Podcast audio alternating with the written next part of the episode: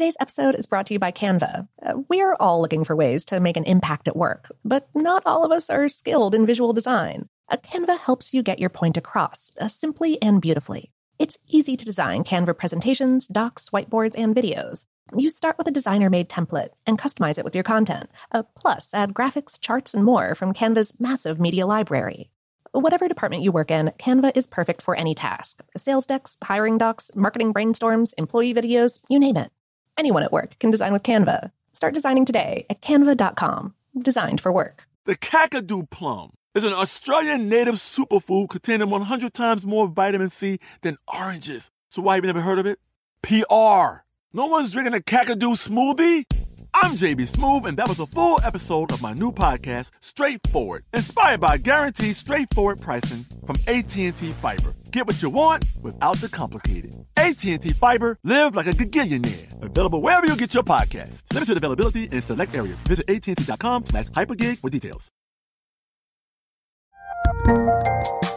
There's a lot happening these days. But I have just the thing to get you up to speed on what matters, without taking too much of your time. The Seven from the Washington Post is a podcast that gives you the seven most important and interesting stories, and we always try to save room for something fun. You get it all in about seven minutes or less. I'm Hannah Jewell. I'll get you caught up with the seven every weekday. So follow the seven right now. This episode is brought to you by Technically Speaking, an Intel podcast. When you think about the future, what kind of technology do you envision? Whatever the future holds, artificial intelligence will undoubtedly be at the heart of it all. Join Graham Class as he hosts season two of Technically Speaking, an Intel podcast, and hears from the minds transforming healthcare, retail, entertainment, personal computing, and more with the help of AI. Tune in every other Tuesday and explore the latest technology that's changing our world today and creating a more accessible tomorrow. Listen to Technically Speaking, an Intel podcast on the iHeartRadio app, Apple Podcasts, or wherever you get your podcasts. Xfinity has free premium networks for everyone this month, no matter what kind of entertainment you love. Addicted to true crime? Catch killer cases and more spine-tingling shows on A&E Crime Central. Crave adventure? Explore Asian action movies on Hi-YAH. Searching for something extreme? Check out skating, snowboarding, and more on Fuel TV Plus, the global home of action sports. And find crowd-pleasing bops on iHeartRadio's Hit Nation playlist. There's new free shows and movies to love every week. Say free this week in your Xfinity voice remote. Welcome to Brain Stuff from How Stuff Works. Hey, Brain Stuff, Lauren Vogelbaum here. You know when you wake up in the morning and you have all that crusty stuff in your eyes?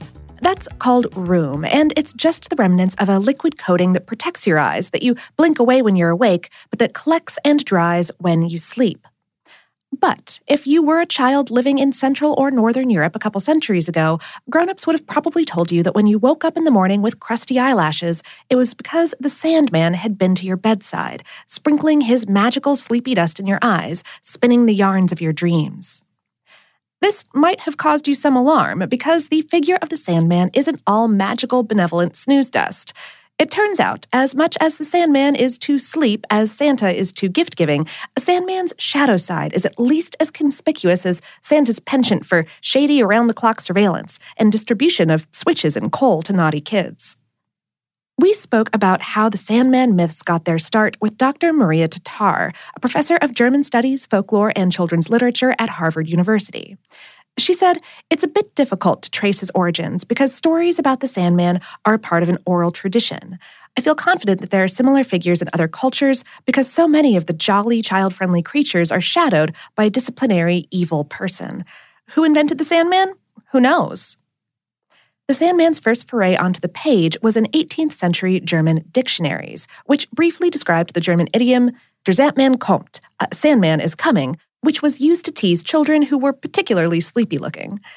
The first story about the Sandman and his doings was published in 1818 by German writer E.T.A. Hoffmann. Der Sandmann begins with an exasperated nurse telling a story about a mythical creature who throws sand in the eyes of little children who won't go to sleep, causing their eyes to fall out of their sockets. The Sandman then collects the eyeballs in a sack and carries them to his home on the dark side of the moon, where he feeds them to his children. Tatar said Der Sandmann became an important story in psychoanalytic circles because Freud made so much of it in his essay The Uncanny. Hoffmann's story is a fairy tale for grown-ups, really. His Sandman is this dark, predatory monster. It definitely wasn't written for children. Keep in mind, many of the things we consider kid stories today, uh, Snow White, Sleeping Beauty, were originally told by and to adults. Though, of course, not all fairy tales were for grown-ups.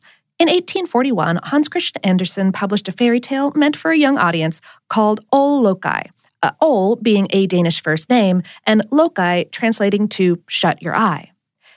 The eponymous character, always dressed in silk pajamas and carrying a colorful umbrella, is never referred to by Andersen as the Sandman, but the Sandman is the title most English translations assign to the fairy tale. Ole doesn't throw sand into children's eyes, he squirts milk into them. The story is a sequence of dreamlike tableaus, and Ole seems to be a benevolent figure in them, but he does introduce the main character, a young boy, to concepts of sexuality and death.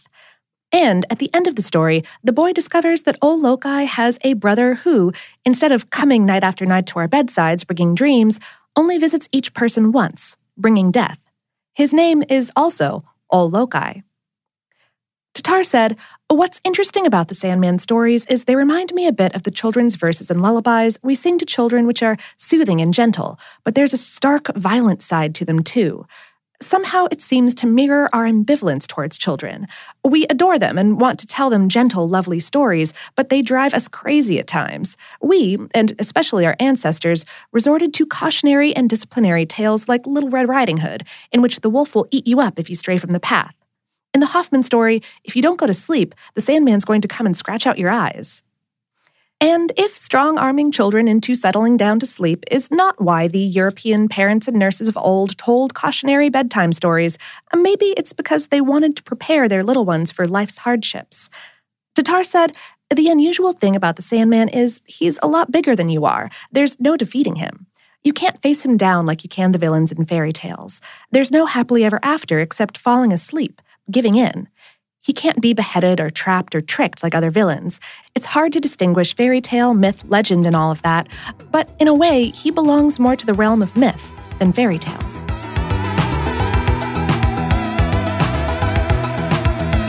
Today's episode was written by Jessalyn Shields and produced by Tyler Klang for iHeartMedia and How Stuff Works.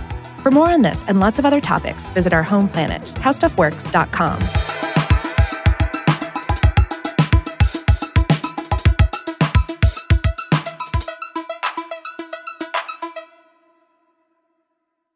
Xfinity has free premium networks for everyone this month, no matter what kind of entertainment you love. Addicted to true crime? Catch killer cases and more spine-tingling shows on A&E Crime Central. Crave adventure? Explore Asian action movies on Hi-YAH. Searching for something extreme? Check out skating, snowboarding, and more on Fuel TV Plus, the global home of action sports. And find crowd-pleasing bops on iHeartRadio's Hit Nation playlist. There's new free shows and movies to love every week. Say free this week in your Xfinity voice remote.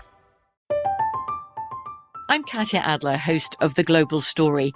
Over the last 25 years, I've covered conflicts in the Middle East, political and economic crises in Europe, drug cartels in Mexico.